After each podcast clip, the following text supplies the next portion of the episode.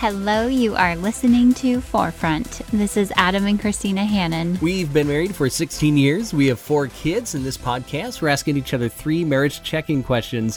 What's something that's brought you joy this week? What's something that's been hard this week?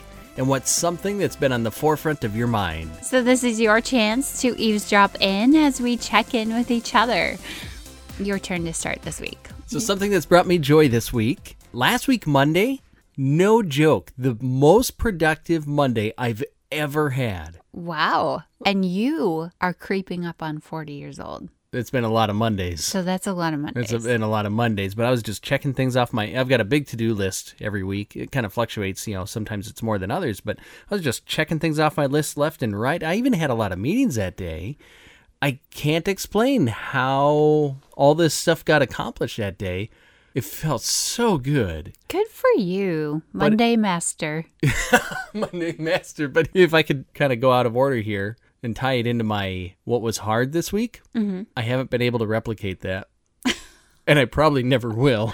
Well, it took you almost forty years to get to that point. So, I mean, yeah. Maybe it's once every forty years. Yeah. So this week... so when I'm, you're almost eighty. I've got that to look forward to. Oh, my goodness. So this week on Monday, it's not that I wasn't working hard or I didn't get things done. I did. It was more big idea, big projects, getting mm-hmm. inter- interrupted a lot, which is actually part of my job, oh, right? Yeah. And I actually checked my email, where I think last week I didn't. Otherwise, that's a great way to be productive. Just don't even, don't even acknowledge Mm-mm. email or social media. Can't do it. It just didn't feel as productive at the end of the workday. I don't know if I'm just checklist mentality. I love lists. I love being able to check things off. Then I guess that's your answer. Yes, you are checklist mentality. So get home and you ask me how was work. I'm like, eh, it was, it was, it was good. It was good. It just didn't feel as productive. Even mm-hmm. though it was productive, it didn't feel that way. So maybe I should ask you something else when you get home. Uh, I don't know what you'd ask because how is work is a pretty. It's pretty basic, right? Yeah. So I don't I don't know what else you would ask. I'm not a very creative wife. Like, how was work? Every day. Well, I did just get home from work, so it makes sense. Well, what other ways could you ask somebody to try to get a different angle or a different spin on the classic how was work? I'm asking the question. I don't have I don't an answer. Know. I don't like, know. How did you see God working through you today? Ooh. Or how was the coffee? That's really the most important thing, right? It's a it's a piece. It's an ingredient. All right. So that was my joy and what was hard for me this week. So how All about right. you? Well, if you're double dipping, then yeah. I'm going to double dip as well. Okay. All right. So my joy this week is I got a phone call asking if I would redecorate Equipping Room two at church. Ooh. Woo! Now, you've mentioned on this podcast before, you love, it's your favorite game, redecorating. My favorite game. If... Rearranging the furniture, which is sort of redecorating. And it's not, I mean... It's like a puzzle. It's like a puzzle. And it's not, to be fair, it's not like totally redecorating. It's just like wall decor. Mm. Because that room is used for so many things. Like the furniture comes and goes and comes and goes, just depending on what. How many tables or chairs they need set up because it's a classroom. Yep. But wall decor, mm. I'm in charge. Nice. I even get a budget. Are you serious? So the question really is, is how do they feel about sophisticated dog posters? Because that would uh, totally be your jam. No, I'm not doing that. I'm not doing that. That is not the place. But I'm like, super excited about it. Crazy excited about it. So that, that was a joy. Good.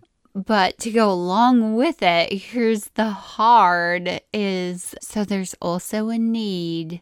Christmas is coming up. Mm-hmm. And so the whole church needs to be decorated for Christmas. And I had to say no. You said no to decorating I, for Christmas? Well, I'm going to help decorate, but I yeah. can't be in charge hmm. of planning all the Christmas decorating. Hmm. It's a big building. It's a big building, and typically we go all out. That was hard because every ounce of my being wants to be like, yes, like, mm-hmm. yes, I want to do that. And it was funny because at the time, like at the moment that I got this phone call, I had been looking through, I had just gotten the mail and I had gotten a catalog in the mail, which I don't call them catalogs because catalogs are things that you order things from and you mm-hmm. would spend money on typically. So I've come to call them magazines. Right, because you just look through them for ideas. I just look at them. I'm not buying anything. So that was something like early on in our marriage. Like I we was to... stressed out. I was worried. It's like we can't afford everything in Pottery Barn magazine, right, right. Pottery Barn catalog. Right. But it took me far too long to understand you're not looking to buy everything from Pottery Barn. You're just getting ideas. And my goodness, our house looks like the catalog. For but a fraction of the price. You've thrift shopped into Pottery Barn. And so I was just poring over this catalog in the uh, magazine, whatever you want to call it, in the mail. And just like all the Christmas garland and the, they even had like a boxwood reindeer. It was beautiful. Oh. It was beautiful. And so I was like, oh, this is so pretty, you know, like Christmas. And then this call, like, do you want to redecorate this room? Yes, a hundred times. Yes, I do. Mm-hmm. And then like, we also had this need for Christmas decor, but I know you're busy. And it's like, oh, you are right. I cannot commit to planning that. So I would love to, but no. So that was hard. It's hard to say no, but to recognize your limitations. Next year, maybe that would be like my dream come true, but not this year. Can I step in and sure. say something that might come across as bold? I don't know. You're a woman who exceeds limitations almost as a lifestyle. Yeah, maybe I'm just that like, foolish. No, like I no. don't recognize my limitations. You you thrive on adventure and you take on a lot. And I think sometimes you see your limitations, but just that desire to do more makes you say yes to a lot of things. Mm-hmm. So the fact that you said no here is kind of huge. Is kind of huge or kind of like telling, okay, here's where we are. We've come to the end. We've come to the end. Well, this is a new chapter. It's just like every yes that you give, you're also giving a thousand no's. Yeah. Because everything you say yes to, that means you have to say no to all these other opportunities. Mm. I can't do them all, and that's okay. No is a complete sentence. I've never heard that. I love that. Isn't that great? I read that in a book today. No is a complete sentence. Mm. Thank you. I needed that. Well, good job. I am proud of you. That was hard for you. I am proud of you. It was hard because I wanted to say yes. I know. Yeah, yeah, yeah. Anyway, so that was my my double dip. I said yes to one thing. That's yep. like manageable. Yep. And super exciting. Mm-hmm. But then just realistically coming to say no. Mm. So what's been on the forefront of your mind this week? So our oldest son is currently taking a financial stewardship class. He's sixteen, and money management, obviously super important, even as a teenager. Mm-hmm. Beyond that, for the rest of his life, financial stewardship is going to be ultra important. So I love the curriculum of this class. And this is something that anyone could take. We bought it through the people that we've always done math curriculum right. through, all through the years. So it's Demi Learning. And I'll put a link to this in our show notes yeah. because I love this company. I love this curriculum. But you and I could take this financial stewardship class. Yeah. I mean, it, it's really for anyone. It's not just homeschoolers. Right. And we've taken some Crown Financial stuff. Dave Ramsey, obviously, very good. But Demi Learning, this is wonderful. And some of the questions in his assignments the last couple days mm-hmm. have been, ask your parents if they've ever had a job that required, uh, what was it, piece? Piecemeal. Piecemeal income. Or uh, ask your parents what their first job was where they received an hourly wage and how much they made. Mm-hmm. So he's asking some questions, and it's fun to share these stories with him. Yeah, because I didn't realize you had done piecemeal work before. Yeah.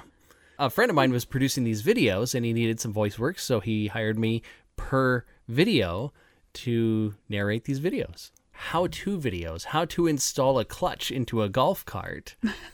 I guess I did. Like, I knew you were doing that. I just maybe didn't realize, like, oh, piecemeal applies to even things like that. Video yeah. work, voiceover work, not just like... It's not an actual physical product. How many widgets can you make? Yeah. Zero in my case, but uh, but also, okay, so first job with a wage. Yours was pretty interesting. Yeah, my first job, I worked at the county jail. I was the cook. As a high schooler. As a high schooler, a sixteen-year-old girl working as the cook in the county jail. That was me. Um, it was great. I loved it. We didn't interact with any prisoners. Yeah. You were at safe. All. Yeah, yeah, yeah. We were locked in our own part of the jail and cooking spaghetti and, you know, those little cartons of chocolate milk yeah. on my break. Chocolate milk and monster cookies. That was that was fun. Those prisoners ate well, by the way. I can attest to that after sixteen years of marriage. They did, unless Betty was working. Oh! And it was, oh, she did things that I'm like, I don't know if that's right.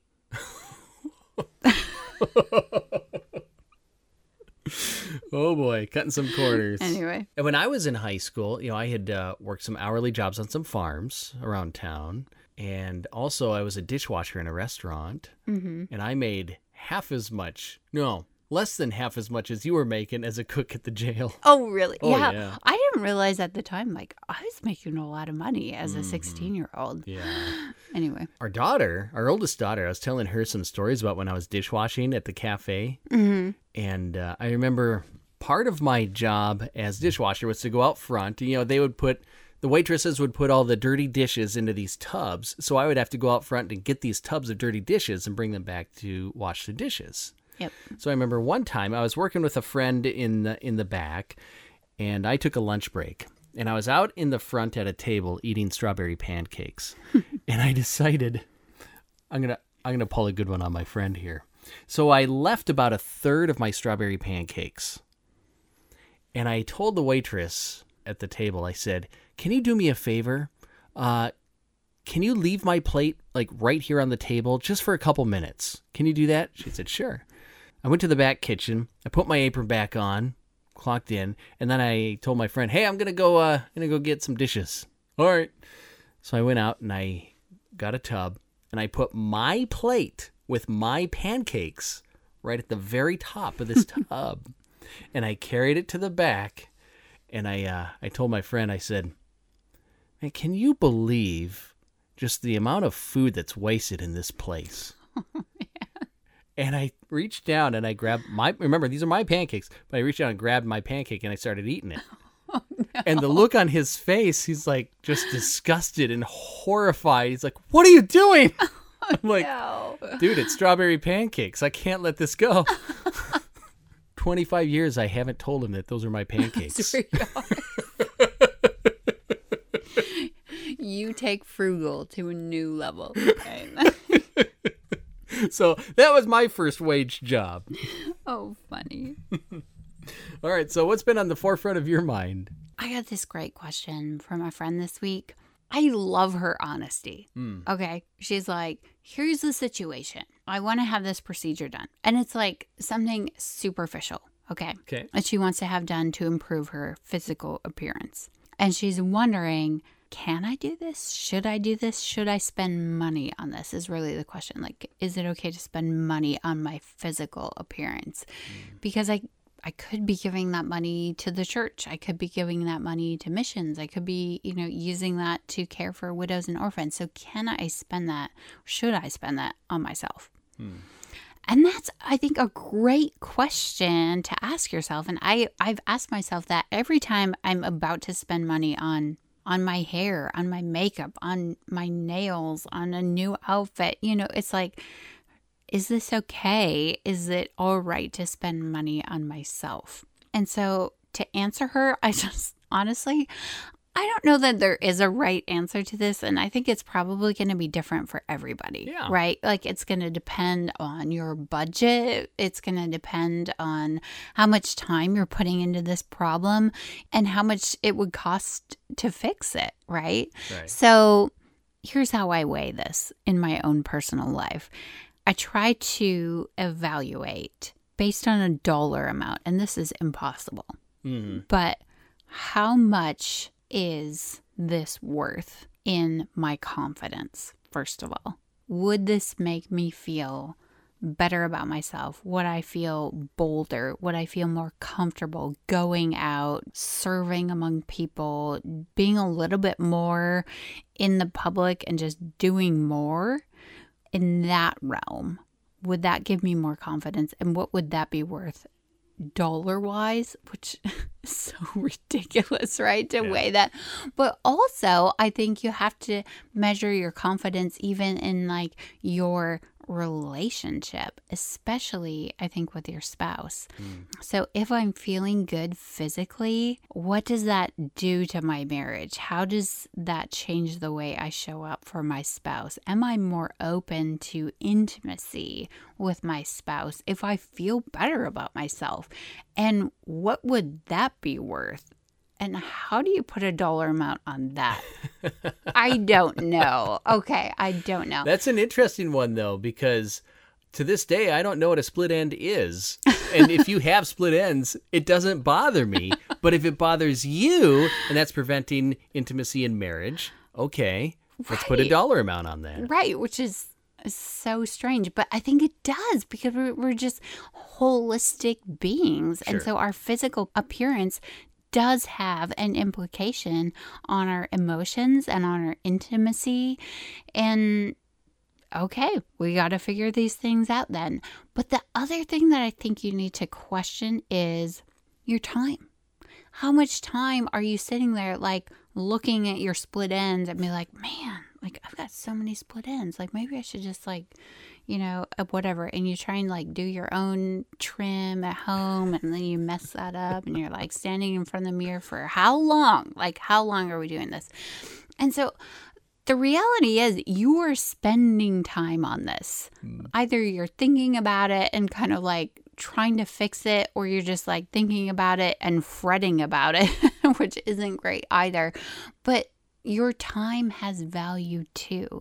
And so you could be using that time to spread the gospel yeah. and care for widows and orphans and those things, rather than thinking about your split ends or I don't know what to wear. I'm going to try on every single outfit in my closet, and pretty much they're all on the floor, right? So weighing confidence, weighing relationships, and weighing your time, and trying to put a dollar value on that and comparing that to how much it would actually cost to fix the problem, or maybe fix the problem isn't the right term, but like feel good.